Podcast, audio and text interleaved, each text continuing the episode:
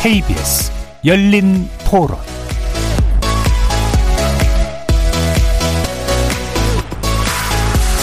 안녕하십니까. 케이비에스 열린 토론 정준희입니다.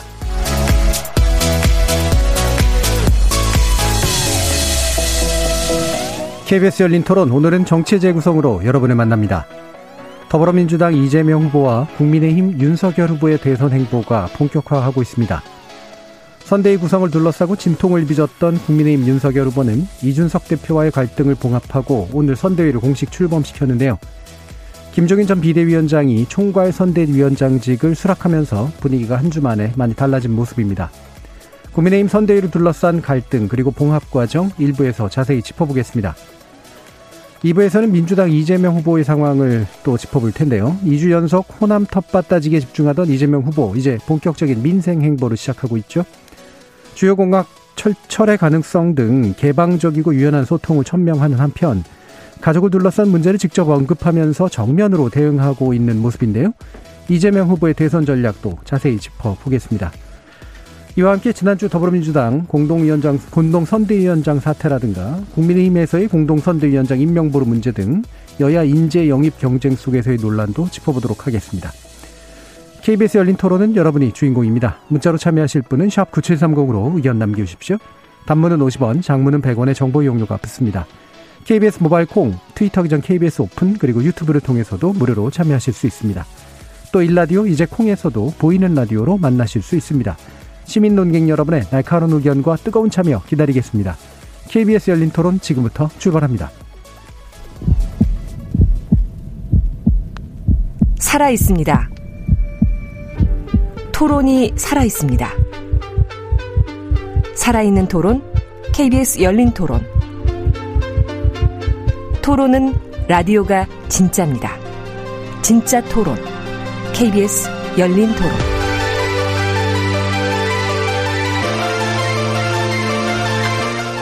정치를 보는 색다른 시선, 정치의 재구성, 함께해 주시는 네 분의 논객 소개하시겠습니다. 현근택 더불어민주당 선대위 대변인 자리하셨습니다. 네, 안녕하세요. 현근택입니다. 국민의힘 전남 순천 당협위원장이시죠. 천하람 변호사 나오셨습니다. 예, 전남 순천의 천하람입니다. 최수경 시사평론가 함께하셨습니다. 안녕하십니까. 최수경입니다. 전 정의당 혁신위원이셨던 김준호 변호사 나오셨습니다. 안녕하세요. 김준호 변호사입니다. 자, 국민의힘 선대위 여러 가지 진통을 겪으면서 결국 공식 출범했고요. 어, 지난주 주말 금요일부터 이제 그 좀 드라마틱한 일들이 좀 있었죠. 어, 제주에 있었나 어디에 있나 했더니 울산에서 뿅 하고 나타나서 회동 성사되고 상황이 반전됐습니다. 그리고 김종인 위원장까지 이제 결합하게 됐는데요. 이런 시너지 효과 어느 정도 예상하시는지 천하람 변호사님 말씀부터 좀 들어보시죠. 어, 일단 엄청난 효과가 있을 것 같습니다. 첫 번째로는 뭔가 김종인 위원장을 영입하면 선거를 이길 것 같은 생각이 들어요. 하도 이걸 뭔가 다사다난하게 드라마틱하게 하다 보니까. 그래서 어, 김종인 컨벤션 효과 같은 게 있지 않을까 하는 음. 생각이 들고요. 또 한 가지는 이번에 저도 이제 이준석 대표 보면서 느꼈지만 이준석, 김종인 이 두 분이 언론을 이용하는 능력이 어마어마합니다. 음. 그래서 만약에 이렇게 결합이 안 됐을, 안 됐을 때를 생각하면 그게 되게 끔찍하거든요. 그래서 윤석열 후보 입장에서 만약에 김종인 위원장이 바깥에서 안 좋은 소리 하고 이렇게 다니신다, 이준석 대표도 끝까지 틀어져가지고 완전히 뭐 적이 된다 이랬으면은 선거 치러볼 필요도 없이 지는 그런 상황이 될 수도 있기 때문에 네. 아, 일단 그 최악을 피했다라는 점에서도 굉장히 큰 효과가 있고요. 조금 더 구체적으로 따져보면 윤석열 후보 같은 경우는 지금 육십 대 칠십 대 이상, 특히 국민의힘의 기존 지지층에서는 뭐 확고한 지지를 받고 있습니다. 그에 반해서 뭐 이준석 대표는 조금 더 중도적인 면도 있으면서 특히 이공삼공, 뭐 주로 남성들에게 지지를 받고 있고, 또 김종인 위원장 같은 경우는 아 물론 뭐 위원 김종인 위원장이 팬덤을 갖고 있는 건 아니지만 조금 더 중도 소구력 같은 거, 것을 많이 갖고 있기 때문에 이 세 사람이 각자의 역할을 충실히 해낸다면 어 거의 정권 교체를 바라는 국민들의 어, 대부분의 지지를 받는 데까지 갈 수 있지 않겠느냐, 이런 기대를 당내에서 많이 하고 있습니다. 예. 어, 김종인 선대 위원장을 영입하면 정권 교체 가능할 것 같은 생각이 들 정도다. 이게 김종인의 힘인가, 아니면 이거를 그려내서 성사시키는 어떤 어, 역량의 힘인가, 뭐 이런 것에 좀 궁금해지기도 하는데, 어, 김준호 변호사님 어떻게 보세요? 어쨌든 정치는 이제 남의 걸 빼고 자기 걸 더 해야 되니까 덧셈에 성공했으면 약간의 컨벤션 효과는 분명히 존재했을 것이다라는 생각이 드는데요.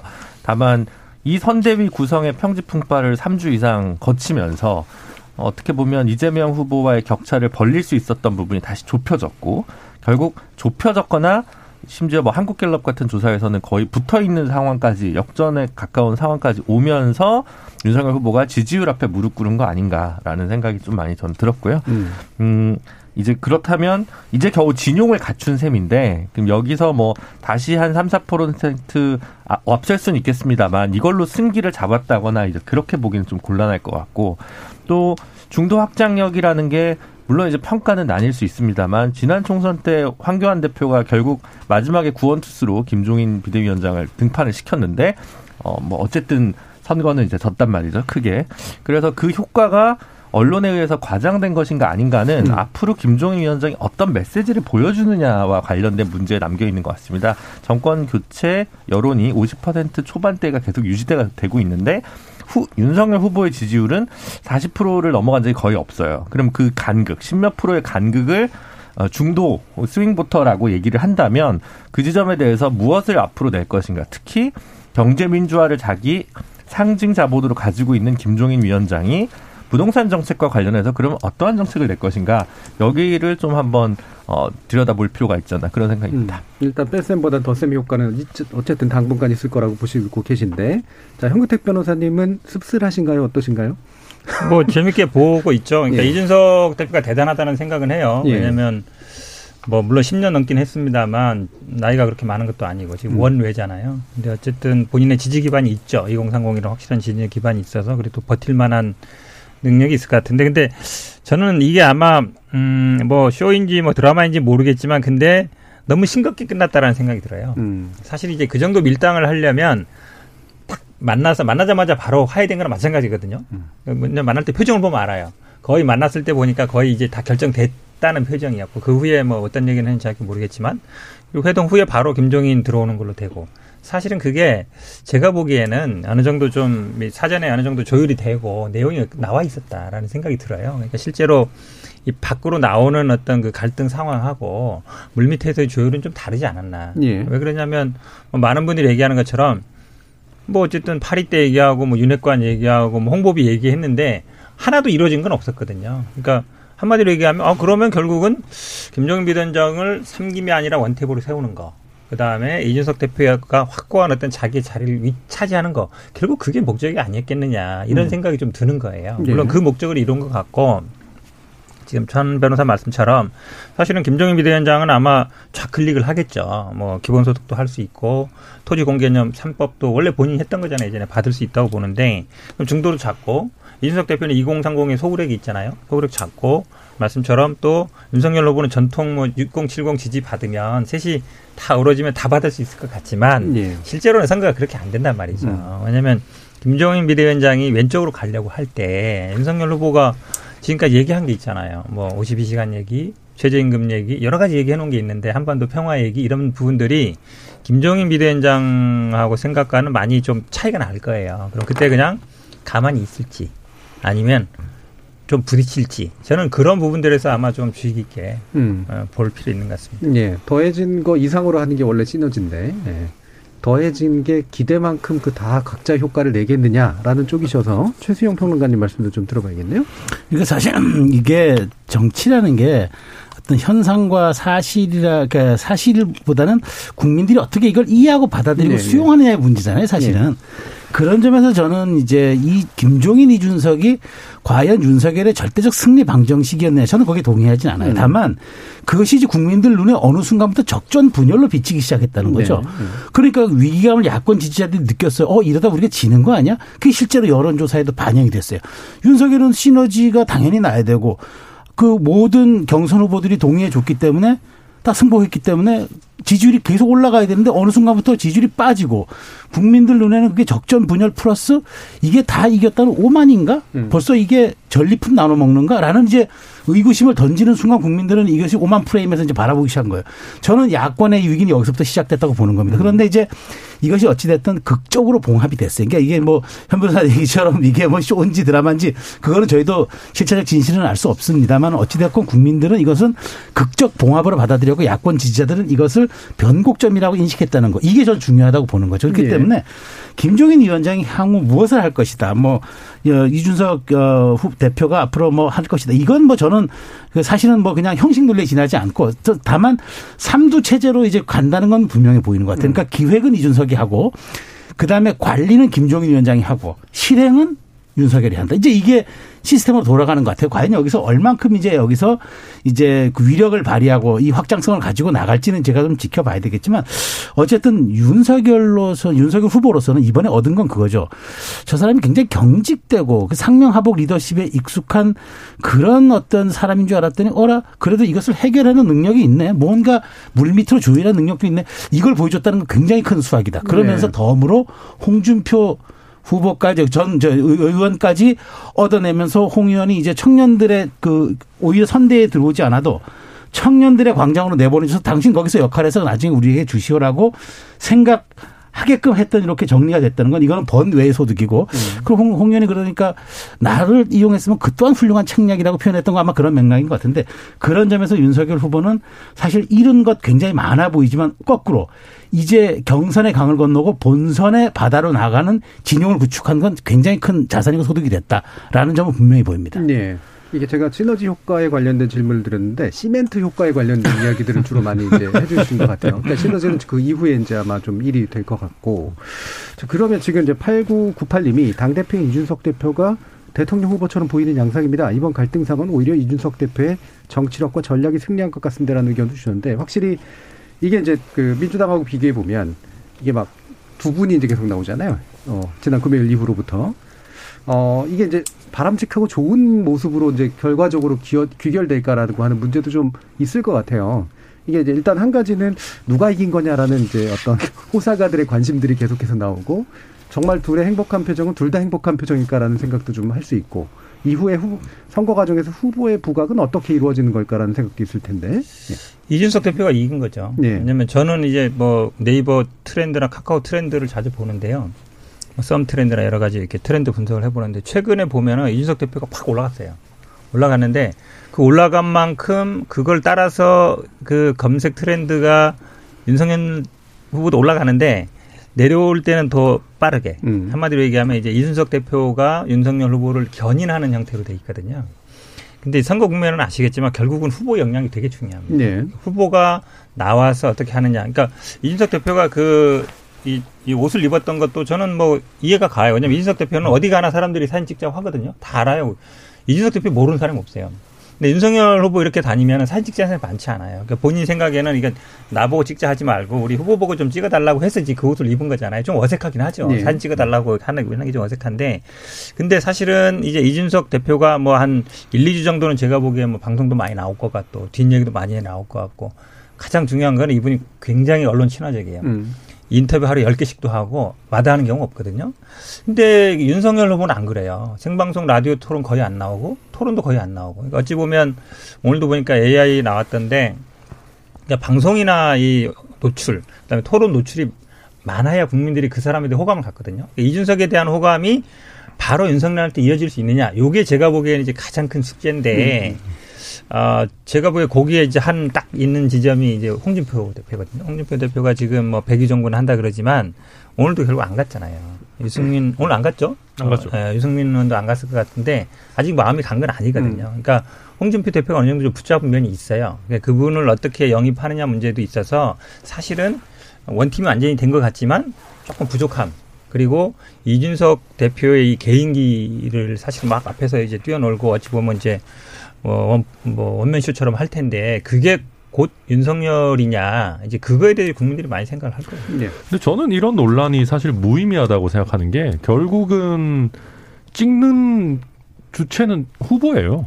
선거 그 당일에 우리가 투표하러 들어갔을 때 찍혀지는, 찍혀지는 객체는 음. 후보거든요. 그리고 이번에 이준석 대표의 벼랑 끝 전술이 훌륭하게 성공한 건 맞습니다. 제가 뭐 주변 옆에서 지켜봤지만 쇼는 결코 아니었고요. 저한테도 그 울산 내려가시기 직전까지도 윤 후보 캠프 쪽에서 막 도대체 요구 조건이 뭐냐, 막 너가 어떻게 해서든 잡아왔어야지 뭐 난리 난리 치셨었기 때문에 쇼는 아닌데요. 절 전술적으로 윤석 대표가 잠깐 반짝했을 수는 있겠지만 이게 파국으로 치닫지 않고 결국은 드라마틱하게 끝난 것도 윤석열 후보가 적시에 좋은 판단을 내렸기 때문이에요. 음. 그렇기 때문에 어떤 경우에든 선거 전에 모든 결론은 결국 후보에게 귀결될 수밖에 없고 늘 후보가 주인공일 수밖에 없습니다. 방금 말씀하신 그 현 변호사님 말씀하신 그 검색어 트렌드도 보면 요 며칠 반짝 이준석 대표가 많이 올라왔습니다만은 삼 개월, 육 개월 찍어놓고 보면 윤석열 후보가 압도적으로 높아요. 그렇기 때문에 당연히 전체 선거전으로 놓고 보면 윤석열 후보에게 관심이 점점 집중될 수밖에 없는 구조고 또 한 가지는 이번에 우리가 이번 선거의 캐스팅 보터들이 이공삼공이다. 뭐 우리들끼리도 이런 얘기 많이 했었고요. 그걸 뭐 국민의힘이 붙잡기 위해서 이준석 대표를 종로에 출마시켜야 된다라는 얘기까지 나왔습니다. 러닝메이트처럼 뛰게 해야 된다. 현근택 변호사님도 그런 얘기 많이 하셨어요. 네. 워낙 또 좋아하시니까 사적으로. 근데 그렇게까지 했는데 여기서 윤석열, 이준석에게 스포트라이트가 갈린다라고 해서 나쁘게 생각할 이유는 전혀 없습니다. 그래서 저는 그렇게 생각하고 어 아까 홍준표 의원 얘기도 해주셨는데 물론 원톱, 원팀이 안 된 건 맞아요. 근데 홍준표 후보가 그 의원이 청년의 꿈이라는 플랫폼을 만들어서 거기서 본인을 지지했던 이공삼공들이 계속 활동할 수 있도록 하기 때문에 이 친구들이 민주당이나 정의당으로 가지 않도록 해주는 효과가 있거든요. 큰 틀에서 국민의힘 바운더리 안에서 놀 수 있도록. 어, 그런 면에서 저는 이번에 홍준표 의원이 굉장히 막후에서 여러 가지 역할도 했었지만 결정적인 타이밍에 등장할 거라고 보고 어 지금 이게 뭐 단순히 선대위에 나와서 뭐 옷 하나 입고 안 입고 이런 문제는 아니니까 요약하자면 이준석과 홍준표 의원은 원래 언론에서 스포트라이트를 많이 받는 사람들이고 그 스포트라이트를 받아서 국민의힘에 대한 전체적인 관심도가 높아지는 게 결국은 윤석열에게 유리한 거죠. 음. 네. 좀 복잡한데 일단은 근데 이게 본질적으로 권력 투쟁, 자원 분배 배분과 관련된 투쟁이었지 예. 의미 있는 노선 투쟁이었다고 생각되지 음. 않고요. 그럼 뭔가 이런 정책과 공약을 가지고 세게 내부에서 붙은 게 아니지 않습니까? 그러니까 결국은 자리 다툼이었다로 인식될 개연성이 되게 컸고 사실 도박성 수였죠. 물론 그 아무리 이준석 대표가 대표지만 당무 우선권이 대선 후보에게 있는 국민의힘 뭐 당규상 현재 시점에서는 실제로 윤석열 후보가 뭘 절차적으로 잘못한 게 있다고 저는 보지는 않거든요. 본인이 뭐 정치적 판단의 문제를 떠나서. 그런 상황에서 지지율이 이제 압축이 되니까 누군가 가장 손해를 볼 수 있는 사람이 윤석열 후보니까 뒤가 없는 후보가 이제 굽히고 들어간 겁니다만 이준석 후보 같은 경우는 다음과 그다음을 생각하는 입장에서 자신의 정치적 자산을 불리는 데는 성공했지만 사실은 어 이렇게 오소독스한 그러니까 전통적인 보수층에서 이준석 대표의 행동을 그렇게 좋게 보, 봤, 좋게만 봤을까라는 네. 의문이 좀 하나 들고요. 음. 또 재미있는 거는 이공삼공이 이제 자기 지지층으로 갖고 있는 이준석 대표라고 했는데 솔직히 이제 그 비율은 남성 비율이 압도적이죠. 이공삼공 여성의 그 지지율이 그렇게 높은지는 좀 의문입니다만 예전 세대랑 이제 달라진 정치의 한 모습을 볼 수 있었다는 생각이 듭니다. 와이에스가 노태우랑 싸울 때는 부산 경남 내려가서 지역 민심이 뒤집어진다거나 음. 아니면 하다못해 뭐 몇 년 전에 뭐 정동영 의원이라도 고향인 전북 순창에서 응거를 한다든가 자신의 정확한 지역 기반에 가가지고 뭔가 이렇게 공성전 같은 걸 예. 했는데 이준석 후보는 어, 특별히 없으니까 바닷가를 중심으로 이렇게 돌아다녀서. 그렇잖아요. 그래서 이게 여러, 또 여러 가지 좀, 어, 생각해 볼 대목이 있다. 그래서 음. 사실은, 어, 자산이 정확히 있는지 없는지 있는 걸 가지고 여하튼 배팅을 했고 그 배팅에 이준석 대표가 성공한 건 맞는데 이게 우리 정치사에서 뭐가 의미가 있냐. 음. 아니면 뭐, 뭔가 굉장히 보수적으로 가는 거에서 이건 아닙니다라고 해서, 어, 그, 거긴 너무 극우입니다라고 해서 노선을 핸들을 꺾은 거냐 이준석 후보가 네. 이준석 대표가 그게 아니기 때문에 뭔가 해프닝이고 흥미로운 스토리긴 한데 실제로 유의미한 정치사적인 뭐 어떤 의미는 없지 않냐 저는 이런 좀 생각입니다. 그러니까 네, 네. 근데 뭐 네.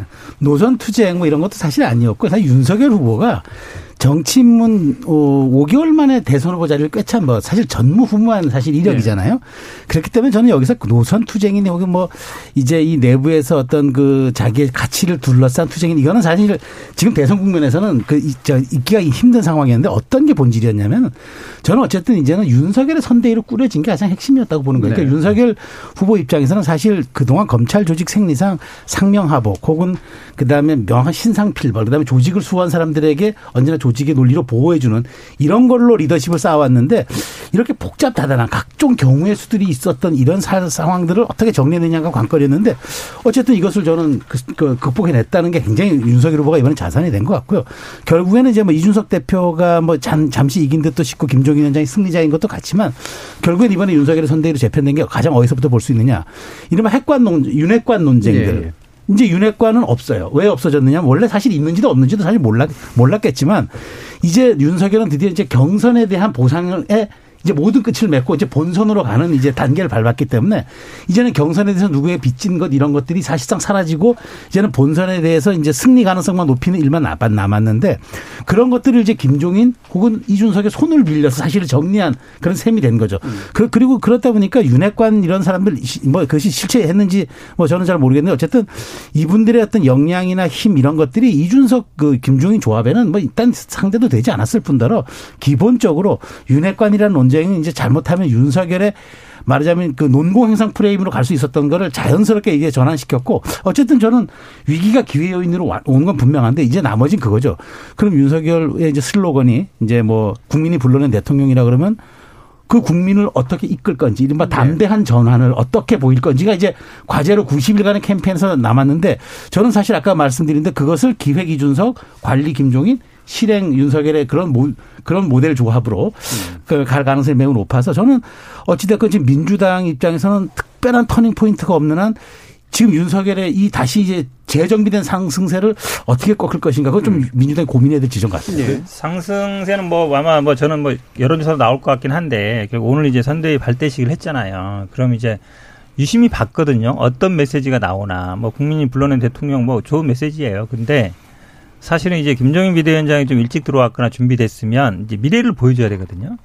국민이 불러낸 대통령이라는 거는 여론조사 높게 나오니까 나왔다. 이거밖에 안 되는 거예요. 한마디로 얘기하면. 처음에 이게 결국은 정권교체 여론이 높다. 나에 대한 지지가 높다. 이제 그걸 계속 명분으로 삼았거든요. 물론 이제 그것도 명분이 될 수 있죠. 시대정신이 될 수 있는데. 근데 이제 비전을 보여주거나 아니면 선대위 때 딱 메시지를 내는 거는 사실은 좀 약하다. 그러니까 그거는 결국 내용이 아직 없다는 얘기거든요. 제가 보기엔 그래요. 그러니까 뭔가 어떤 새로운 나라, 뭔가 새로운 이미지 이게 아니라 국민이 불러냈다. 저는 그냥 여론조사는 높다. 근데 만약에 여론조사가 지금처럼 계속 가면 계속 모르겠지만 정권교체 여론이라는 건 물론 저도 뭐 높게 나올 거라고 보는데 그거는 이제 민주당이 또 저희들이 할 게 나름이거든요. 나름인 거라서 사실은 뭐 민주당에 반한다. 아니면 정권교체 아니면 반문재인 다 모여라. 이런 거는 제가 보기에 한계가 있다라고 생각 들어요. 그래서 네. 메시지 오늘 나온 메시지가 사실은 굉장히 중요했는데 제가 보기에는 이 물론 이제 이준석 뭐 그다음에 이제 김종인과의 어떤 이런 갈등 화합 이 정도 차원은 그건 모르겠지만 새로운 뭐 비전을 제시하는 거는 좀 약하지 않았나 이런 생각 음. 들고 있습니다. 예. 예, 뭐 제가 그래도 조금 하면 오늘 윤석열 후보 얘기한 건 저는 나쁘지 않았다고 봐요. 그러니까 뭐 기본이 탄탄한 나라 어, 국가를 위한 국민이 아니라 국민을 위한 국가가 돼야 된다. 뭐 이런 얘기들 되게 뭐 보수주의 성향에 잘 근본한 그런 얘기들 하고 있고 윤석열 표 공정을 얘기했는데 어, 뭐 말이 중요한 게 아니라 묵직한 삶의 궤적이 말해준다. 뭐 이런 얘기들 저는 뭐 윤석열이 할 수 있는 본인이 갖고 있는 거에 맞는 얘기를 잘 했던 것 같고요. 근데 저는 방 평론가님 말씀 중에서 조금 제가 의견을 달리하는 부분은 기획 이준석, 관리 김종인, 실행 윤석열이라고 하셨는데 저는 기획의 영역에 있어서 이준석 대표가 기획하는 거는 좀 더 기술적인 면에 한정될 거라고 봐요. 그러니까 음. 선거 운동을 좀 어떻게 할지 좀 더 젊은 사람들이 좋아하는 스타일로 하고 뭐 언론에서 이슈를 좀 더 만들고 이런 거는 이준석 대표가 많이 할 건데 실질적으로 방금 현 변호사님께서 말씀하신 어, 미래 비전이나 방향성 이런 거에 있어서는 아마 김종인 위원장의 역할이 좀 더 클 것 같고, 그래서 어, 저도 현 변호사님 말씀에 조금 동의합니다. 이게 빨리 좀 더 나왔으면 그런 게 좀 더 후보와 총괄선대본부장 사이에서 좀 더 쉐어, 좀 더 이렇게 공유가 되고 자연스럽게 좀 나올 것 같은데, 그건 한, 한 일 주, 이 주 정도 좀 더 지켜봐야 될 것 같고, 그 과정에서 윤석열 후보가 얼마나 유연하게 잘 받아들이느냐라는 거가 일단 있을 것 같고요. 오늘 저는 이준석 대표 얘기 중에 되게 좋았던 거는 극우 유튜버들이랑 단절해야 된다라는 얘기를 되게 강조해서 했는데, 어, 그 얘기 자체로 우리가 좀 더 중도 지향적이고 유연해져야 된다라는 얘기를 저는 후보한테 했던 측면도 있다고 봐요. 그래서 어, 그런 면이 좀 잘 조화가 되는데 아마 한 일, 이 주 정도는 그래도 걸리지 않을까. 저도 그렇게 내다봅니다. 네, 네. 근데 그래서 그렇게 짜여진 진용이 이천십이 년 박근혜 비대위의 멤버 김종인과 음. 이준석이라는 것이 십여 년간 보수 혁신의 지체의 상징 아니냐라고 저는 생각을 하고, 천하람 변호사님 그게 성숙이다라고 얘기를 업그레이드, 업그레이드입니다. 업그레이드. 예. 저는 하여튼 그 부분에서 좀 물음표가 있어요. 그러면 이제 예. 박근혜가 생각했, 대통령이 생각했던 주창했던 구호들과 크게 틀리지 않은 선에서, 물론 이제 정당이라는 게 어느 정도 일관성과 노선이 있지만 과연 이게 뭔가 새로운 업데이트가 됐던가 된 것인가라는 거에 좀 물음표가 많이 찍히는 건 사실입니다. 음. 업그레이드 된 듯한 모습이 보이는 건 이준석 그 대표가 당시 영입됐을 때 들고 있던 앵그리버드가 예, 빨간 티셔츠로 바뀌어있는 당대표가 돼서 그런 건 확실히 좀 업그레이드가 된 것 같은 느낌이 드는데, 아까 이제 평론가님께서도 이제 그 윤핵관 얘기를 해주셨기 때문에 네. 이준석 대표가 이런 비유를 썼어요. 면도 잘된 코끼리. 이준석 대표가 비유 쓰는 거 즐거, 저 되게 종종 하는데 저는 말리고 싶은 생각이 좀 있거든요. 이 면도 잘된 코끼리 썩 좋은 이미지로 음. 나오지 않습니다. 예, 코끼리의 면도 상태가 이렇게 상상이 되는 것도 있고, 근데 어쨌든 하고 싶었던 말은 메머드에서 이제 코끼리다. 그리고 정리가 잘 됐다. 말끔해 보인다. 아마 이런 식의 얘기인 것 같은데.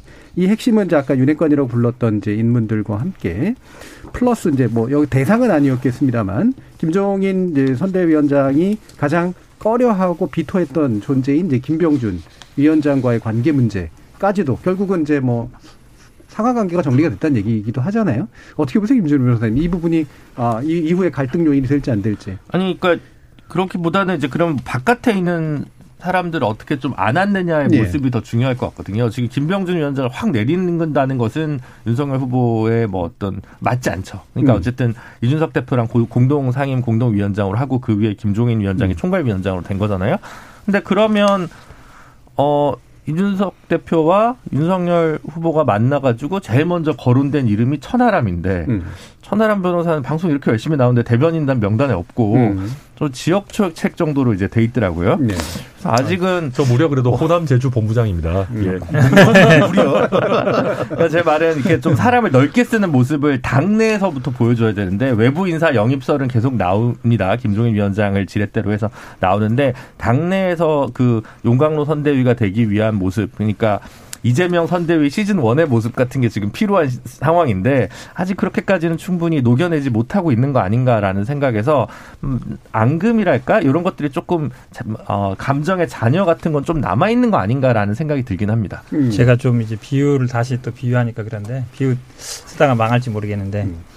사실은 이제 코끼리의 팔이, 파리가 굉장히 많아요. 네네. 잘 안 물러나죠. 코끼리가 한번 고기를 탁 치면은 파리가 금방 날아갔다가 어느새 또 와서 붙어 있습니다. 그 말이 뭐냐면 결국은 뭐 이 코끼리 뭐 운전수 얘기하던데 저도 사실은 뭐 우리 태국이나 이런 데 가면 이제 코끼리 이렇게 타고 가잖아요. 운전수 있는 거 보면 코끼리가 되게 안 돼 보여요. 예. 어, 그래서 저는 오히려 파리 때를 사실은 저도 정, 이준석 대표가 당대표 됐을 때 좀 혁신 개혁하기 바라고 이번에 만약에 갈등되면 우리 다 얘기하잖아요. 그 측근에 있는 사람들 실명도 많이 거론됐거든요. 없는, 없다고 얘기하지만 다 얘기, 이름 나왔어요. 그 사람들 좀 아니 뭐 문제 있는 사람들도 있고 사실은 왜냐면 애 문제도 있는 사람도 있고 여러 가지 있으면 좀 내보내라. 그리고 좀 새로운 사람들로 우리 뭐 천하람 변호사나 좀 젊은 분들로 좀 해라. 네. 사실 그게 어찌 보면 어, 이준석 대표가 뭔가 좀 바꾸려나 보다 이 네. 생각했거든요. 몰아내라 하고 그 다음에 뭐 그, 뭐, 뭐, 홍보비 얘기, 그러니까 특정해서 한 게 얘기지만 그걸 한 거잖아요. 근데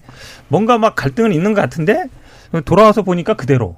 그 다음에 뭐 지금 김종인 비대위원장도 본인은 막 아, 내가 김병준하고 어떻게 막 같이 해. 근데 결국 보니까 동급으로 노는 게 싫어. 나는 음. 원탑이야. 셋이 삼김이라 하지 마. 이거지.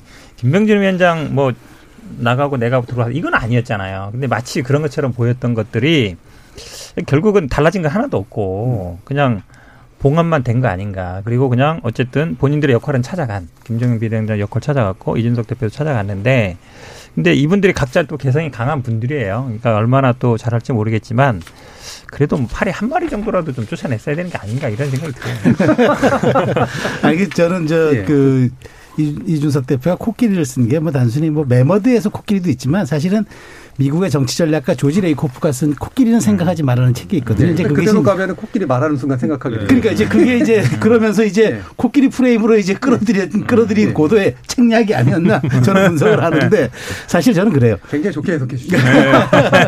네. 사실 왜냐면 메모드랑 코끼리 나온 것 때문에 아무런 비유, 이 비유법이 왜 위험하냐면 잘못 비유하면 이게 아, 높은 걸 맞거든요. 그래서 그래요. 이제 저는 이제 그게 적절했다라기보다는 음. 아마 이준석 대표의 생각에는 그것도 일부 있었지 않았느냐. 나름 이준석의 제가 예. 그 입장 그래서 한번 고민해 본 거고요. 그러니까 저는 윤핵관 문제는 이런 것 같아요. 그러니까 사실은 우리가 강을 건너면 배를 불살라라 이런 또 정치 격언이 있지 않습니까? 네, 네.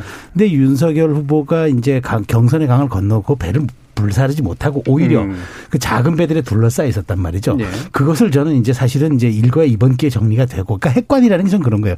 특정인 누구 서너 명 제가 제, 저는 보다는 저도 어, 이천십이 년 대선 캠페인 할 때 제가 이제 공보위원이었고 당의 수석부대변인을 맡아서 저는 그, 그 길로 이제 청와대로 가봤는데 저도 내부 구성원들이 어떻게 알력이 구, 진행되는지 저는 봤어요. 그런데 핵심 관계자라는 사람들은 사실 실체하지 않는다고 보는 게 맞고 그런 영향력을 행사하려는 사람들의 자발적 이른바 언론 플레이들이 네네네. 핵관들을 만들어내는 것 같아요. 자가 발전이죠. 그렇죠. 네. 언론들이 그걸 또 이렇게 침소봉대하는 경향도 있고 그래서 저는 이번, 이번에 놓고 본다면 윤석열 후보가 자기, 자기를 둘러싼 이른바 자잘한 어떤 그 핵관의 세력들로부터 탈출하는 계기가 된 것 같고, 음. 이제는 큰, 이제, 이제는 본선이라는 바다로 나가는데, 이제는 조타수가 어쨌든 김종인이라는 분이 됐단 말이에요. 저는 아까 그 승리 방정식이냐는 제가 동의하지 않아요. 네. 그런데도 불구하고 어찌됐든 이제는, 어, 또 진용을 완전히 갖췄고, 지휘관이 이제 생겼다는 어떤 그런 심정적인 약간 플러스 요인 그런 것들이 이제 있었던 것 같고, 윤석열 후보 입장에서는 사실은 그러나 이번에 좀 사실 잃은 것도 있어요. 뭐냐.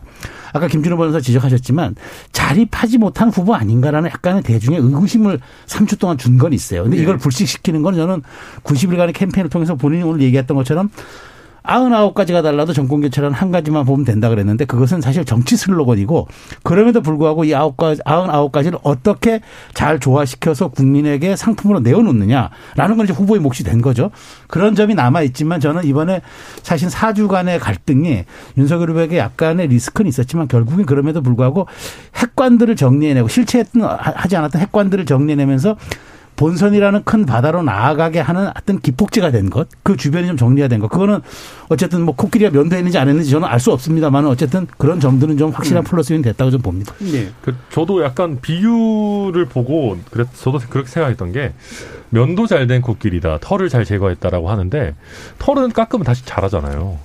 그러니까 이게 뭐 어떻게 보면 완벽한 해결이라는 건 없는 겁니다. 원래 권력 주변에는 파리가 꼬일 수밖에 없고 그런 분들과 함께 또 사실 힘을 합쳐서 뭐 세력을 형성해 나가는 게 또 정치죠. 근데 저는 오히려 좀 더 정확한 비유는 이 주변에 있는 파리떼 하이에나라고 했던 사람들한테 마취약을 좀 친 게 아닌가. 김종인이라는 마취약. 예 그게 오히려 좀 더 정확한 비유인 것 같고요. 이분들을 어, 특히나 윤핵관이라고 해서 지목됐던 분들 중에는 꽤 높, 뭐 중요한 지위에 있는 분들도 있었습니다. 이분들 다 못 내보내요. 근데 이분들의 영향력을 조금 줄이고 활동 반경을 줄임으로 인해서 어, 선거 캠페인을 좀 더 중도지향적으로 미래지향적으로 갖고 가겠다라는 정도의 의도라고 봐야 될 것 같고요.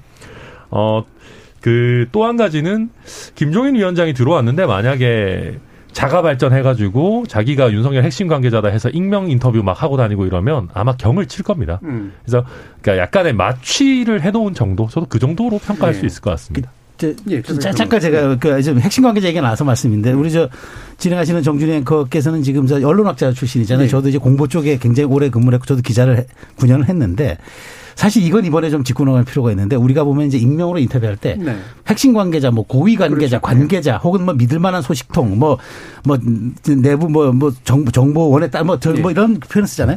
근데 저는 이게 기자들 사이에서 그 암묵적인 사실은 이게 기준들이 있는데 이게 관료사회나 이렇게 청와대나 이런 데 보면 기준이 있어요. 이런데면 그렇죠. 청와대 같은 경우는 고위관계장 수석급 이상이고 핵심 관계자는 비서관이고 네. 관계자는 행정관이란 말이죠. 그렇죠. 외교부나 이런 부처도 다 국장 뭐 차관복급 이상 다 있어요. 그런데 정치권엔 그게 없어요. 네네. 그러니까 이게 마구잡이로 인용될 때 이 부작용이 이번에 저는 윤석열의 핵심 관계자 논쟁으로 났다고 보는데 음. 그런 점에서 앞으로 대선 캠페인 구십 일간 하는데 언론에서도 이런 부분에 대해서는 약간 나름대로 좀 기준을 가지고 쓰거나 아니면 음. 정확하게 차라리 뭐 정치 뉴스가 꼭 뭐 취재원들 공개해서 할 수는 없겠으나 그래도 누구나 대중적으로 국민들이 다 눈높이에서 좀 공감할 수 있는 그런 익명의 취재원들을 가지고 좀 라인을 좀 정비하면서 좀 기사를 좀 썼으면 좋겠다는 네. 개인적 소망이 있습니다. 그것만 하면 네. 사실은요 간단해요. 언론과의 관계는 대변인 공보단 통하면 되거든요. 개인적으로 예를 들어서 통은 안 하는 거 맞습니다. 원래 그게 원칙이고 그러니까 개인 뭐 관계자나 뭐 핵심 관계자 이런 사람들이 사실 언론하고 자꾸 소통하는 거 문제가 있는 거죠. 그러니까 왜 그러냐면 저는 이런 도, 단어 자체가 나오는 것 자체가 조금 이해가 안 갔어요. 왜냐하면 파리떼 하이에나 뭐 자리 싸움꾼 얘기라는 게 한마디로 얘기하면 딱 정해진 거 가지고 자기들끼리 싸운다는 얘기거든요. 같은 편에서는 이런 얘기 잘 안 써요. 상대방들은 이런 게 있을 수 있지만 근데 이제 이게 말씀처럼 그분들이 예를 들어서 다 뭐 물러가거나 이런 게 아니라 그냥 그냥 있는 상태거든요. 그러면 저는 이게 과연 물론 뭐 봉합은 된 것 같습니다만 어, 물론 김종인 비대, 총괄 본부장이 있으면 그런 뭐 핵관, 저는 뭐 이런 뭐 인터뷰는 안 나올 거라고 봐요. 왜냐면 워낙 그런 거에 대한 어떤 위선이라든지 아니면 군기는 확실하게 잡는 분이니까. 그런데 결국은 많은 분들이 생각하기에 아, 이런 자리 싸움에 쓴 꾼들이 다 물러나진 않았을 것 같다. 이런 생각은 아마 국민들이 대부분 할 것 같아요. 저도 그런 생각 듭니다. 왜냐면 달라진 게 하나도 없거든요. 근데 그래서. 오히려 저희는 그런, 이런 같은 편끼리도 이런 센 예, 얘기를 쓸 수 있는 정당이 더 건강한 것 같아요. 예. 그러니까 민주당은 주, 네. 오히려 요즘 약간 너무 일사불란해서 좀 무서울 때도 있거든요. 네, 주된 뭐. 그, 예. 그, 예를 들면 논리인데 그 논리를 안 지켰으면 좋겠어요. 아, 알겠습니다. 예. 그렇게 설득력은 없어요. 아, 예. 핵심 관계자. 바로 넘어가죠. 핵심 관계자. 아니, 파리떼 하이에나는 말은 잘 안 쓰는 이게 제가 이제 뭐 천하람 변호사님께 네. 그 농담처럼 한 얘기고 네. 뭐냐면 이게 분명히 계속 이런 식의 논란이 나오는 건 후보한테도 분명히 안 좋은 건 맞는 아, 거거든요. 맞죠. 그러니까 사후적으로야 이제 민주적인 정당이니까 그렇다라고 음. 얘기는 하겠지만 속으로도 사실 굉장히 좀 어, 불편할 거 아닙니까? 그렇죠? 예. 네. 그래서 왜 하시는지는 알겠고 안 쓰는 게 좋아요. 그런 단어 자체를 아니, 안 쓰는 게 좋아요. 아니 저는 정책 노선 경쟁이면 좋은 네. 거고 네. 예, 자리 문제나 이런 암투는 다른 목소리 나오는 게 별로 네. 안 좋은 거 그게 것 또 정치의 매력 아닙니까? 박종석 님이 이준석 대표 윤석열 후보 간의 다툼이 일어날 가능성이 또 있다. 이렇게 맞지 않는 사람들이 화학적 유기적 결합이 쉽지 않다라고 또 예언을 해주셨는데 천하람 말씀 주신 김에 사실 이런 우려들은 계속 남아있을 것 같긴 하거든요. 어떻게 생각하세요? 네, 저는 어, 당분간은 아마 이준석 대표도 쓸 수 있는 정치적 자산을 꽤 많이 소진했기 때문에 그렇죠. 네. 어, 아마 뭐 제 예상으로 한 한 달 가량은 좀 조용히 지내 상대적으로 음. 상대적으로 조용히 지내지 않을까 싶은데요. 음. 이준석 대표 스타일이 본인이 납득하지 못하는 일에 대해서 아주 조용히 있을 사람은 아닙니다. 음. 그리고 이준석 대표가 이공삼공 뭐 이공삼공 그 딱 그 구속되는 것은 아니지만 이준석 대표의 지지층이 이준석 대표에 대해서 등을 돌릴 지경에 이르는 예, 예. 그런 이슈들이 있을 때는 아마 분명히 목소리를 낼 거기 때문에 음. 근데 저는 뭐 물론 이거를 어, 정말 다툼으로 보느냐 아니면 다양성의 표출이라고 보느냐는 뭐 어떠, 어떤 식으로 그게 표출되는지에 따라 다르겠으나 네네. 뭔가 부딪히는 모양새가 나오는 장면들은 저는 앞으로 한두 차례 정도 더 있지 않을까. 저는 음. 뭐 그렇게 예상이 됩니다. 그러니까 충격이 될까봐 미리 예방 주사를 놓는 듯한. 솔직히 그렇게 생각이 돼요. 아까 예, 조용한 사람들은 아니시네요. 예. 지금 불안불안하다. 네, 백신을 맞추고 계시는 정도라고 한번 이해를 해보도록 하죠. 일부 시간이 다 되긴 했는데 이 부분 간단하게만 언급을 주시죠. 지금 이제 어, 이후에 이제 민주당 얘기까지 이제 이어지는 이 전에. 어, 공동선대위원장 인재 영입 이 과정이 뭐 양당 다 이렇게 순탄치는 좀 않습니다. 그래서 이 과정을 보시는 어, 나름대로 관전하고 계시는 포인트들은 어떤 것인지 평론가님 먼저 좀 말씀해 주시죠. 그러니까 저는 이렇게 사실 대선 때만 되면 이미지 세탁을 위해 가지고 무분별하게 인재 영입 경쟁을 하잖아요. 네. 이게 이렇게 과다하게 경쟁을 하다 보면 참사가 날 수밖에 없어요. 그러니까 부실 검증될 수밖에 없고. 그러니까 저는 이제 그런 거죠. 그렇게 해서 부른 사람들을 어떻게 우리가 소비했느냐를 놓고 보면은. 굉장히 마이너스예요. 각 정당 다 빵점이에요. 그 사람들 다 어디 갔습니까 지금. 그렇게 영입했던 사람들만 다 잘 활용했어도 대한민국 정치 달라졌을 거예요. 그렇죠. 소비만 해버린 경우. 그러니까 저는 그렇게 소비재로 전락시켜버리는 이런 거 하지 말고 음.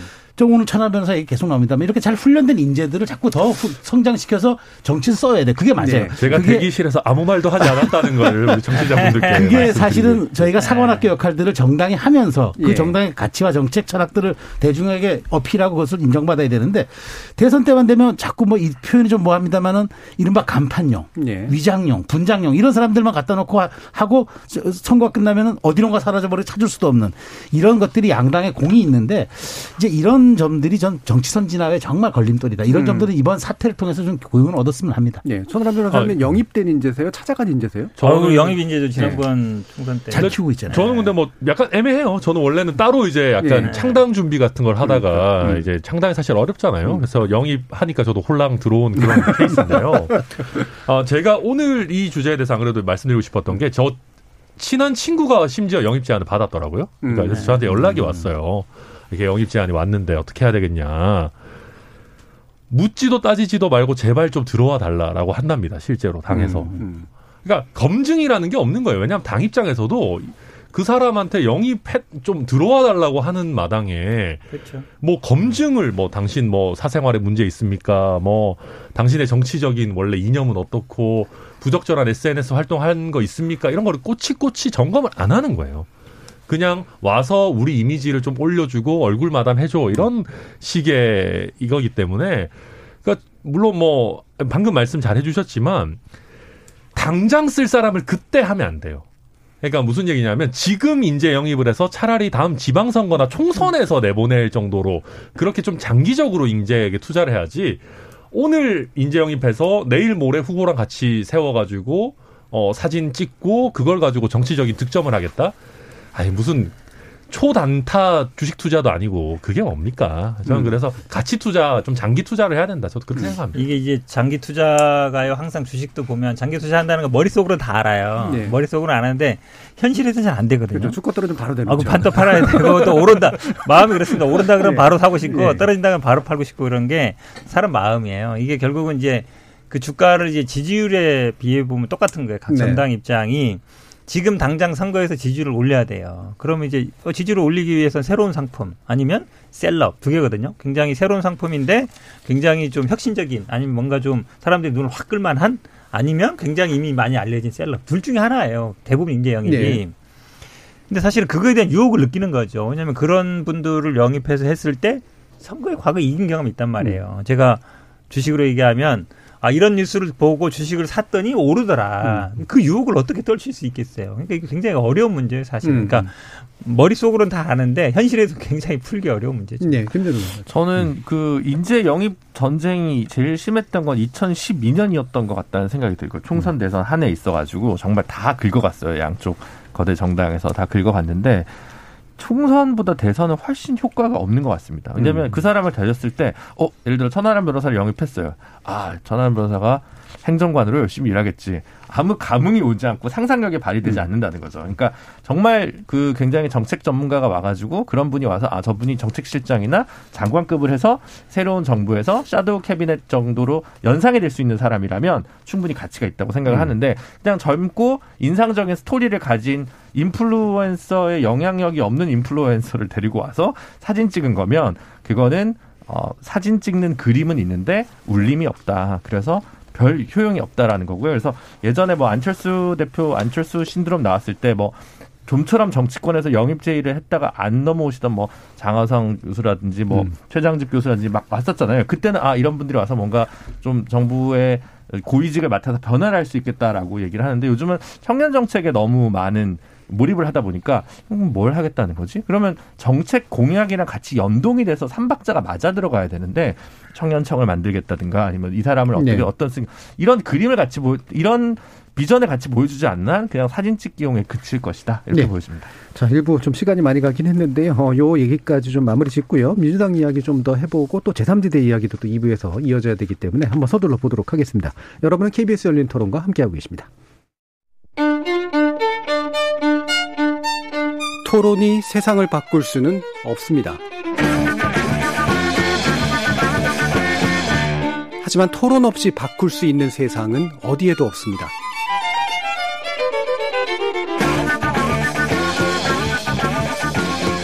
세상의 선한 변화를 갈망하는 당신, 정답이 아니라 질문의 힘을 믿는 당신, 우리 케이비에스 열린 토론에서 만납시다.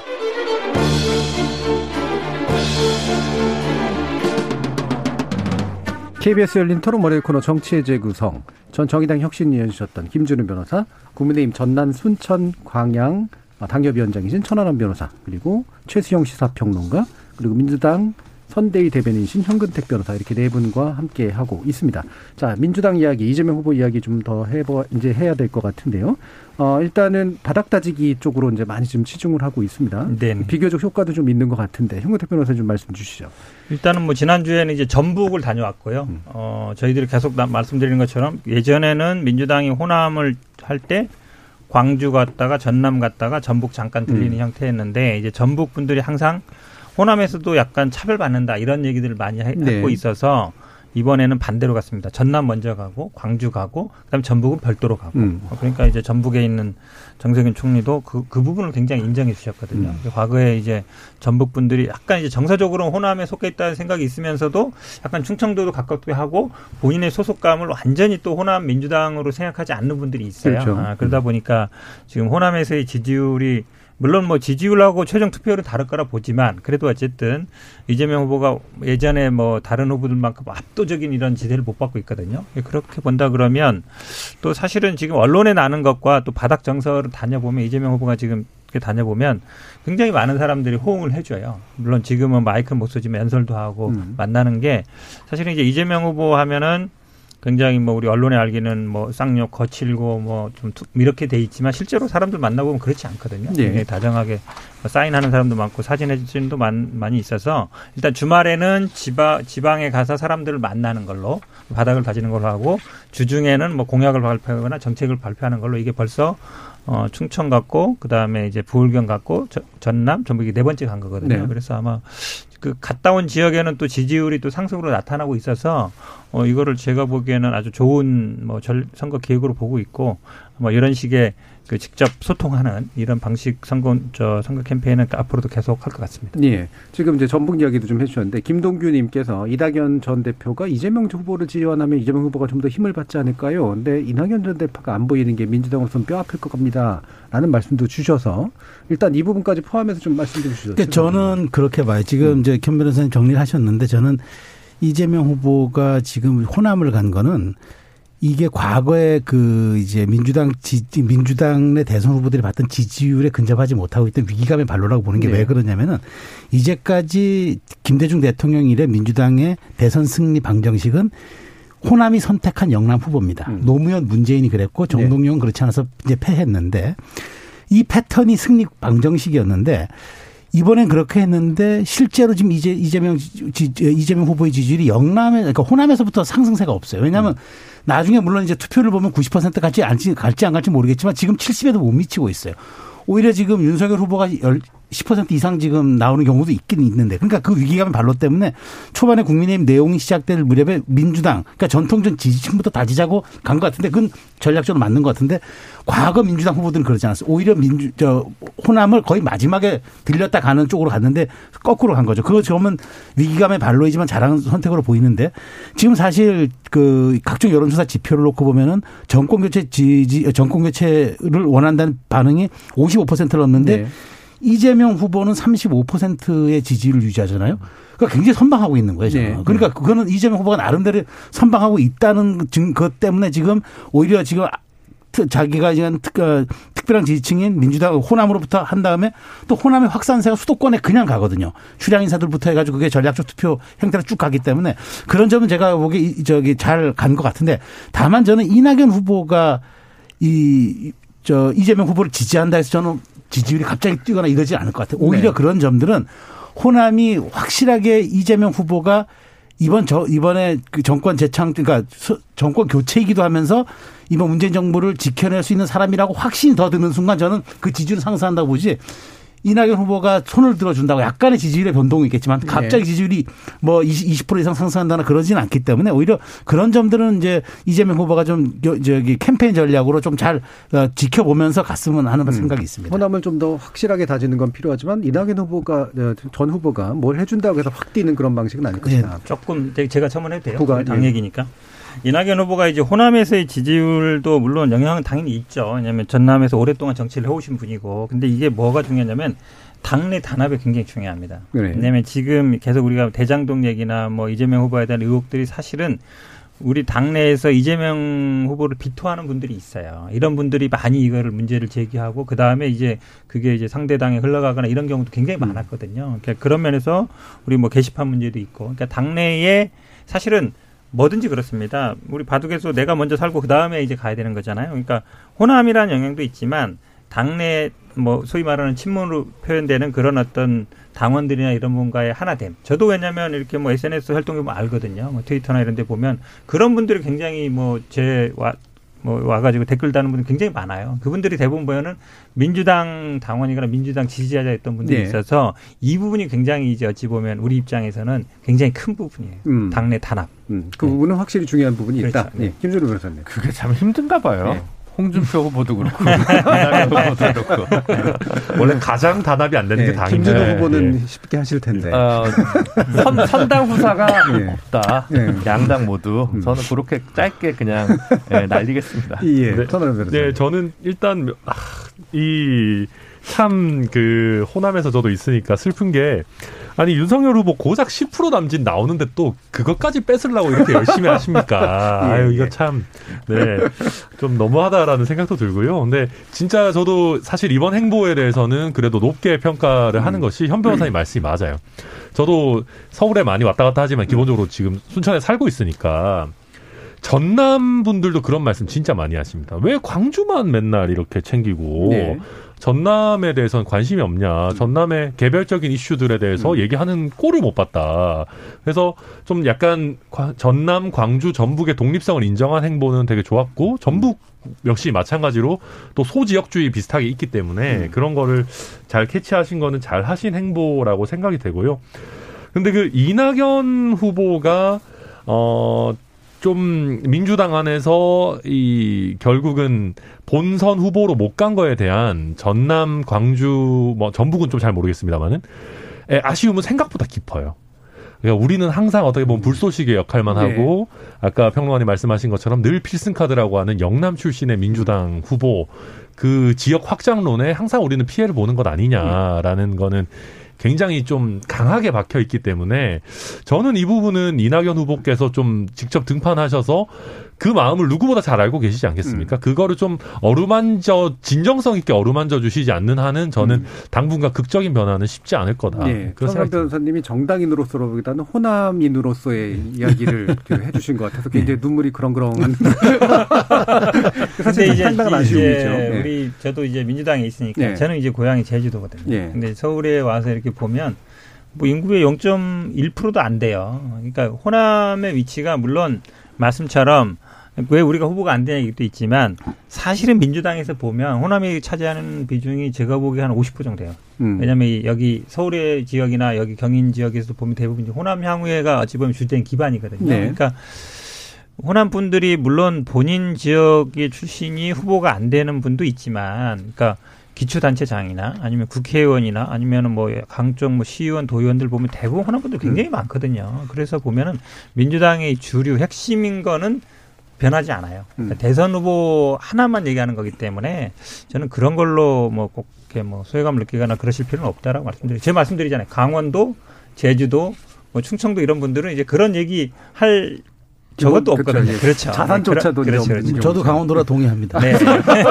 아니, 그게 이광재 의원이 항상 가지고 있는 유일한 자산 아니에요? 예. 어, 물론 대선 후보는 밀렸지만. 그리고 전북은 이낙연 후보 뭐 낙마에서는 제가 알기로는 아무도 서운해하지 않고 이제 음. 정세균의 시대가 이제 갔는데 음. 정동영, 정세균의 이십 년의 양강 구도가 전북을 사실은 지배했는데 이제 그게 끝났죠. 그리고 네. 지금 전북 지역 같은 경우 국회의원이 거의 초재선입니다. 그래서 이후에 이제 누가 지역에서 새로운 미래 정치 리더로 어, 성장할 수 있냐. 이게 사실 지역 도민들의 관심사로 저는 알고 있습니다. 네. 지금 육삼이육 님께서 갑자기 하나 올려주셨는데 선거 때만 되면 호남 홀대니 사관이 굽실되고 도저히 이해가 안 되더래요.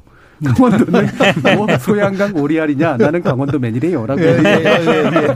아주 의심점 저도 제가 적극 이해합니다. 자, 그럼 이 부분 한번 또 언급 주시죠. 최상훈 평론가님께 질문 드려야 될 것 같은데 지금 어, 이재명 후보가 여기저기 다니면서 이제 굉장히 적극적으로 한편으로는 이제 자신의 가족사에 대해서 좀 더 정서적으로 접근하고 공약에 대해서는 좀 더 유연하게 접근하는 그런 방식들을 네. 쓰지 않나요? 어떻게 네. 평가하세요? 그러니까 이제 그동안 이제 이재명 후보를 둘러싼 이제 것들이 이제 성과주의 혹은 이제 아, 추진력 뭐 이런데 사실 그게 어느 정도까지는 이제 확장성에 좀 그, 그, 좀 효과를 보다가 음. 지금 딱 막혔어요. 그게 음. 막히면서 이재명 브랜드, 그러니까 지금 다 그 공식적인 슬로건도 바꿨잖아요. 이재명은 합니다가 이제 사실은 지금 거의 바뀐 상태로 네. 가고 있는데 그렇다면 저는 이제 캠페인 전환의 동력이 뭘로 보느냐. 그러니까 저는 이제 말하자면은 아, 인물론으로 이제 회귀했다라고 저는 보는 네. 건데 그러니까 이재명 후보가 그나마 아까 제가 말했지만 그 정권 그 유지론이 삼십이 퍼센트 정도밖에 안 나오는 상황에서 삼십오 이상의 지금 지지율 유지하고 있다는 건 대단히 사실 선방하고 있다는 건데 거기에 착안한 것 같아요. 그럼 인물론으로 가자. 그렇다면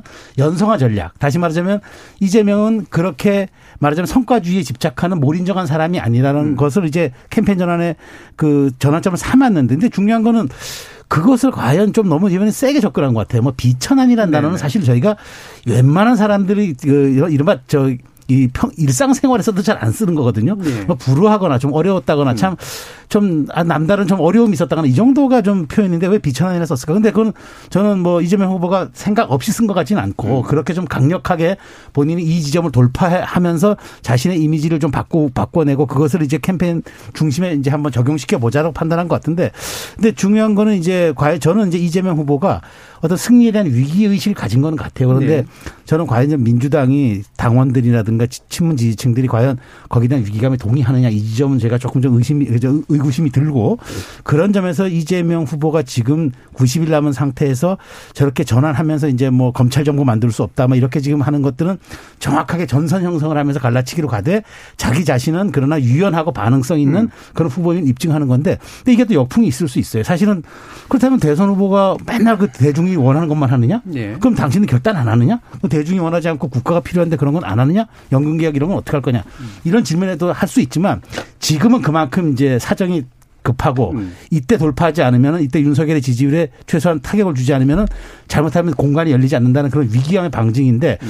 저는 어쨌든 당분간은 이 캠페인이 그래도 대중에 조금 좀 먹혀 들어가진 않을까 저는 그렇게 분석합니다. 네, 저는 어, 네, 저는 그 비천하다 막 이런 말씀하시는 거 듣고 약간 좀 동문서답을 하시는 게 아닌가라는 음. 생각이 들었어요. 뭐 무슨 얘기냐면 저희가 저희 당이 뭐 이재명 후보에 대해서 아주 강하게 비판을 하죠. 어떨 때는 몰인정해 보일 정도로 비판을 하는데 단 한 번도 저희가 이재명 후보의 어린 시절에 대해서 비판을 하거나 이재명 후보 가족들에 대해서 비판을 하는 거는 아니에요. 음. 저희가 비판을 하는 거는 대부분 최소한 이재명 후보가 사법시험에 합격한 이후, 그러니까 개천에서 난 용이 된 이후에 이재명 후보의 행적에 대해서 비판을 하는 거지 뭐 가족이 어땠다라는 걸 비판하는 거는 아니거든요. 그래서 네.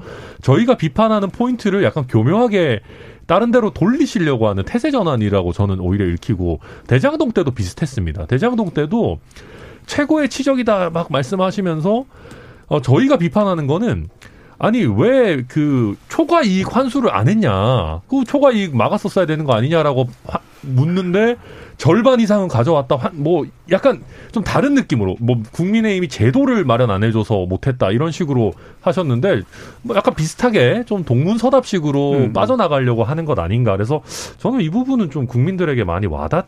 기가 어렵다. 뭐 그렇게 네. 좀 느껴졌습니다. 저도 뭐 비천하다는 표현 자체는 뭐 조금 적절하지 않다고 보는데요. 근데 여기에 어떤 정서가 있냐면 이제 우리가 에스엔에스나 이제 온라인상에서 보면 어떻게 저런 집안에서 대통령 할 수 있겠냐 한마디로 얘기하면 그러니까 정상적으로 잘하지 않은 집안. 이게 이제 노무현 대통령도 비슷했어요. 그때 이제 대학교 안 나왔다, 이제 상고 출신이다. 이거에 대한 굉장히 많았거든요. 그러니까 우리 사회, 저는 우리나라가 아직도 좀 어떤 뭐 조선시대 뭐 양반 상놈이 있는 건 아니지만 잠재적으로 좀 그런 게 있는, 있는 게 아닌가라는 생각을 하는 게 왜냐하면 이재명 후보가 그런 얘기 많이 해요. 사실은 이분이 이제 전과도 보면은 사실 지역에서 시민운동화도 한 게 많거든요. 그게 만약에 중앙에서, 아니, 전과에도 뭐 계급이 있냐 이런 얘기 많이 해요. 그러니까 중앙에서 민주화 운동을 했으면 민주화 운동으로 오히려 어, 민주화 운동 잘했다 이러는데 거기서 지역에서 하던 거니까 오히려 이거 맨날 전과다 이런 얘기 한다 이런 얘기 듣고 음. 얘기하는 것처럼 사실은 좀 내재되어 있는 게 아닌가. 그러니까 그렇게 뭐 쌍욕하고 아니면 뭐 이렇게 했던 것들이 다 집안이 좀 그렇게 그러기 때문에 그런 거 아니냐라는 네, 인식들이 네. 있고 그게 실제로 그렇다는 식의 그렇죠. 네. 국민들이 어쨌든 많이 좀 사실은 에스엔에스상에도 그런 아주 심한 얘기들이 많이 음. 오가고 있어서 그런 것 같고요. 제가 보기에 이거를 뭐, 뭐 얘기 보면 다 어머니 아버지 다 한 얘기예요. 본인은 그래도 뭐 최선을 다해왔다 그랬는데 이걸 돌리려고 했던 건 아니고 제가 보기엔 아마 솔직한 얘기라고 봤고요. 지금 아마 좀 화제를 던졌던 게 몇 개 있죠. 지금 엊그제 나왔던 이제 사시 부활 얘기나 음. 그다음에 신고리 삼, 사, 오기 이제 중단돼 있는데 할 수 있다는 얘기나 이게 어찌 보면 이제 문재인 정부와 좀 달리 근데 이제 국민들은 아마 제가 보기에 여론조사를 하면 아 이거 이미 개혁하던 건데 그냥 해, 하지 왜냐하면 개혁 안 하던 건 모르겠는데 네. 이미 돈이 들어간 건데 그다음에 사시 문제도 로스쿨도 좀 이게 사실은 못 가는 그러니까 대학 나오고 그다음에 로스쿨 가는 거니까 그럼 그냥 고등학교만 간 사람은 기회가 없는 거 아닌가라는 생각이 항상 있거든요. 근데 이게 이런 얘기들을 그동안은 잘 못했죠. 왜냐하면 뭐 노무현 대통령, 문재인 대통령 해온 건데 어떻게 그걸 반할 수 있냐 모르겠는데 제가 보기엔 오히려 이 선거 국면이기 때문에 이런 얘기 할 수 있는 거다. 그리고 국민들의 요구가 만약에 예를 들어서 신고리 삼, 사, 오기 이미 돈 들어가는데 해야지 한다 그러면 난 할 수 있다고 보거든요. 음. 그거에 대해서 예를 들어서 딱 도구마처럼 갇혀서 이거 절대 안 돼. 절대 안 돼. 이런 건 없거든요. 그러니까 저도 아마 김종인 비대위원장이 들어오면 당연히 좌측으로 올 거라고 보고 우리도 만약에 봤을 때 사시 문제도 사실은 국민의힘 측에서는 계속 미, 일본식으로 얘기했었어요. 그러니까 예비시험을 둬서 가, 같이 가자. 우리 박영선 의원도 그전에 그걸 냈었거든요. 근데 그런 것들이 어찌 보면 선거 국면이기 때문에 국민들이 원하는 걸 찾아가는 국면이라 이거를 뭐 갑자기 태세로 바, 바꿨다 이런 것보다는 뭐 저는 오히려 뭐 국민들이 원하는 거라면 그게 과거에 예를 들어 민주당의 정책이고 문재인 정부의 어떤 원 기조를 하더라도 바꿀 수 있어야 된다. 그래야만이 네. 또 제가 보기에 이 선거의 의미가 있다고 봐요. 네, 그러니까 좀 더 이렇게 관심을 기울이고 정서를 읽으려고 하는 태도라든가, 그다음에 도구마적이지 않으려고 하는 것들은 뭐 충분히 선거상 필요한 것 같은데 이재명 특유의 어떤 나름의 방향성 이런 게 혹시라도 사라지는 게 아닐까? 뭐 이런 생각도 좀 들어요. 저는 그래서 네. 조금 그 비천안이라는 표현을 쓴 것에 다른 의미가 있다고 저는 솔직히 음. 생각을 했거든요. 이게 뭐냐면 교수의 자제로 태어나서 편안하게 이십 대를 사법시험 구 년 음. 공부할 수 있었던 여유가 있었던 윤석열 때 검정고시하고 공장에서 산업재해 당하고 힘들게 공부했던 이재명. 기득권 대 반기득권의 구도로 좀 이거를 가져가려고 했던 것은 아닐까라는 네. 생각을 저는 솔직히 했는데 지금 비천한 단어 쓴 거 잘못한 거가 막, 막내라 급급하더라고요. 음. 제가 볼 때는 그래서 기득권, 반기득권 구도를 활용할 거면 기득권을 내려놓거나 기득권을 깨부수는 정책과 공약을 내놓는 게 중요한 거거든요. 음. 여기서, 거기서 무슨 핵, 이런 게 중요한 게 아닌 거예요. 지금 음. 제가 볼 때는.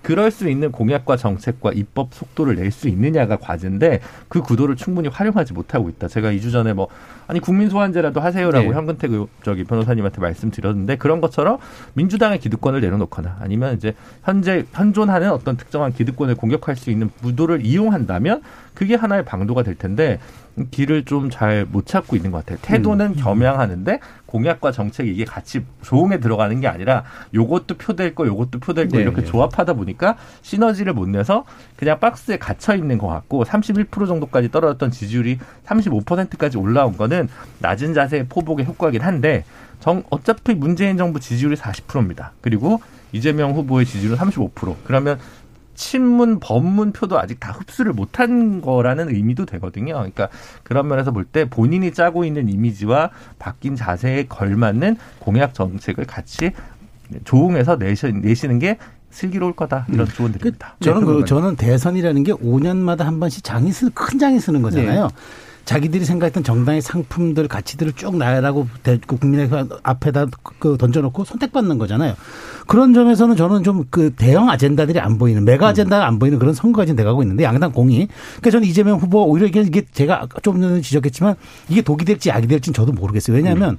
반응성과 유연성의 측면에서는 다들 이렇게 아 이거 괜찮을 수 있다 동의하지만 그럼 언제까지 지도자가 대중 추수주의에 빠집니까? 대중이 원하면 다 합니까? 뭐 반대하면 다 안 합니까? 음. 근데 이런 이제 본원적 질문에 저는 이제 직면할 수 있다고 보고, 그건 이재명이 살아온 길과도 좀 배척이 되는 거죠. 음. 그러니까 노무현 노무현 대통령이 당선될 수 있었던 거는 노무현 어젠다가 있었고 그래서 국민이 동의해 줬기 때문에. 저는 마지막에 후보 단일화라는 극적인 보조장치가 있었지만 저는 어쨌든 그것이 꼭 저류처럼 간 건데, 그런 게 이번에 보이지 않고 이재명 후보도 보면은 눈치 보기, 말하자면 조금 어디에 좀, 좀 괜찮은 게 있으면 쭉 주워다가 백화점식으로 나열해가지고 어떻게 좀 가볼까, 이제 이게 이렇게 가다 보면 지금 아직까지는 윤석열 후보는 꺼내지도 않았지만 이제 꺼낸다면은 그런 것들을 놓고 좀 평가받고 그런 메가 어젠다들을 국민이 구매하는 그런 기, 오 년은 정말 큰 장인데 네. 저는 이 장들을 너무 소모전화하고 있고 오히려 이렇게 정말 눈치 보기 전략으로 가다가 저는 이 대선이 정말 그런 점에서 저는 비호감의 대선이 중요한 게 아니라 오히려 정말 메가 어젠다가 없고 미래가 없는 사상 최악의 대선이 될까, 저는 사실 그게 걱정이에요. 네, 저도 백 퍼센트 동의하는데요. 음. 사실은 이 메가 어젠다 던져줘야 돼요. 이게 붙어야 되거든요. 그렇죠. 논쟁이. 네. 저는 단순히 이게 뭐 토론을 하자 말자 문제가 아니에요. 토론을 뭐 할 수도 있고 그건 방식은 여러 가지가 있을 수 있어요. 각자 발표하는 수 있고 언론에서 토론할 수도 있고. 근데 예를 들어서 뭐 기본소득 문제든 아니면 뭐 탄소세, 국토보유세 문제든 아니면 뭐 종부세 문제든 부동산 문제든 사실은 윤석열 후보는 지금까지 약간 피상적으로 제가 보기엔 그냥 언론에 나오는 수준 정도에 깊이 있게 나온 건 아니거든요. 그러면 그 부분에 대한 논쟁이 붙어야 돼. 물론 우리나라 선거가 대부분 유럽처럼 세금 늘리고 복지 늘리겠다 정상이고 세금 줄이고 복지 줄이겠다 정상이잖아요. 그렇게는 안 가요 대부분. 네. 그러니까 세금 늘리는 건 최대한 말을 안 하고 복지는 어쨌든 주겠다는 네. 최대한 많이 그렇죠. 하는 걸로 가고 있거든요. 음. 그러니까 유승민 의원이 얘기했던 것처럼 증세 없는 복지는 허구죠. 근데 그 말을 잘 못하거든요. 증세란 말은 못하고 이제 복지란 말을 많이 하는데 좀 더 공격적으로 나오면, 그러니까 물론 감세하고, 그러니까 윤석열 후보는 감세하겠다 그러잖아요. 근데 음. 또 뭐 오십, 오십조 지급하겠다 그러고 음. 그러지 말고 각자 세금 줄이면 나는 복지도 줄이겠다 얘기하고, 뭐 여기처럼 예를 들어서 국토보유세 거두면 그걸로 배분하겠다 이런 식으로 가는 게 낫지. 예. 다들 뭐 어떻게든 이 세금은 좀 줄여볼까 하고 늘린다는 말은 안 하고 복지는 어떻게든 뭐 좀 뭐 좀 주겠다는 식으로 하고 손실보상도 하겠다는 식으로 가면 제가 보기엔 좀 이제 그런 선거는 좀 그만했으면 음. 좋겠어요. 음. 어, 그 뭐 저도 현 변호사님 말씀 되게 동의하는데요. 그 저는 김준호 변호사님 아까 말씀하신 것 중에 반기득권 전선을 만들어서 민주당의 기득권을 좀 내려놓는 그런 선거 전략이 필요하다라고 하셨는데 음. 저도 굉장히 동의하고 그렇게 한다면 저희한테 타격이 좀 있을 것 같습니다. 네네. 근데 저는 그걸 왜 민주당도 모르겠습니까? 근데 민주당도 굉장히 큰 기득권 집단이 됐기 때문에 그렇게 안 하고 못 하는 것이거든요. 음. 그래서 지금 국민들 특히 이제 굉장히 그 위선이나 내로남불 내지는 권위주의 냄새를 잘 맡는 이공삼공들이 민주당에 등을 돌린 이유도 그거거든요. 본인이 말하는 대로 살아내지 못한다. 본인들이 말하는 것처럼 개혁적이지 않다라는 게 이미 있기 때문에 저는 이재명의 민주당이다라고 하셨지만 역설적으로 민주당 의원들에게 해가 되는 일은 저는 절대 못 하실 거라고 생각합니다. 음. 그럴 정도의 정치적 자산 없다고 생각하고요. 네. 그다음에 어... 지금 이재명 후보 같은 경우는 경기도지사까지 하셨기 때문에 어, 늘 약간 아웃사이더이신 것처럼 스스로를 포지셔닝하지만 사실 정치의 변방에 계셨던 게 아니에요. 그래서 이제 와서 내가 마치 뭔가 완전히 새로운 변화를 이끌어낼 수 있는 것처럼 얘기하는 거에 대해서도 저는 국민들이 그렇게까지 잘 받아들이실 거라고 생각하지는 않습니다. 예, 김준호 변호사님 마지막. 뭐 그러니까. 두 당에서 각자 약점은 충분히 이런 방송에서 충분히 알 수 있는데 음. 다들 바쁘셔서 방송을 잘 안 들으시는 것 같아요. 그래서 얘기를 할 때마다 아, 이 얘기 왜 했지? 어차피 듣지도 않을 텐데 네. 이런 약간 허탈함이 있는데 음. 어쨌든 고민이 많고 이해관계 조정을 되게 많이 해야겠죠. 무슨 작은 정당도 아니고 거대 정당이기 때문에 이해관계자들이 되게 다양해서 그 얘기, 제, 저희가 한 얘기를 내부에서 한 사람이 없을 거라고 생각하진 않습니다. 저희가 되게 유니크한 얘기를 하는 것도 아닐 거고, 근데 그게 안 되는데 이유가 있겠죠. 근데 네. 이대로도 좋다라고 생각할 후보들도 아무도 둘 분 다, 둘 다 아닌 것 같고요. 그러면 뭔가 좀 좀 더 변화를 하셔라. 그대로는 대선 승리는 그렇게 쉽게 오지 않는다. 이게 진짜 어려운 문제인데요. 다 알죠. 민주당 기득권화 돼 있고요. 지금 뭐 국회에도 압도적 다수이고 경기도나 서울이나 뭐 대부분의 지방에 다 차지하고 있고요. 웬만한 자치단체, 광역단체 네. 다 차지하고 있습니다. 근데 사실은 아직도 마인드들이 약간 투쟁 마인드, 야당 마인드 있고 대부분 사실은 이 오팔육 정치 세력들이 그 의원뿐만 아니라 뭐 시의원, 도의원 쭉 이렇게 형성하고 있거든요. 피라미드 구조를. 근데 대체할 만한 세력과 힘이 없어요. 예. 저도 맨날 뭐 얘기하지만 그걸 바꿀 만한 세력들이 있어야 되는데 단결된 힘으로 그게 없는 거죠. 근데 음. 이재명 뭐 캠프 보면 아시겠지만 별로 그런 분들 많지는 않습니다. 대부분 음. 초재선이고 어찌 보면. 근데 더 나와야 돼요. 더 나와서 아 이제 민주당이 완전히 사람이 바뀌겠구나 네. 이런 거를 좀 저는 심어줘야 선거에서 이길 수 있다고 봅니다. 자, 어, 열린 토론 월요일 코너 정치 재구성은 이것으로 마무리할 텐데 오늘 함께해주신 현근택 변호사님, 최수영 평론가님, 천하람 변호사님 그리고 김준호 변호사님 네 분 모두 수고하셨습니다. 감사합니다. 감사합니다. 감사합니다. 감사합니다. 정치라는 게 총과 말 대신 칼 대신 말로 치르는 전쟁이다 보니 대권이 가까울수록 도끼가 무서무시해지고 흘린 피가 낭자해지고 있습니다. 성숙된 민주주의는 단순한 검투사나 호민관의 정치 이상의 말의 정치가 필요할 텐데 어떤 큰 말들을 앞으로 해줄 수 있을지 기다려봅니다. 지금까지 케이비에스 열린 토론 정준이었습니다.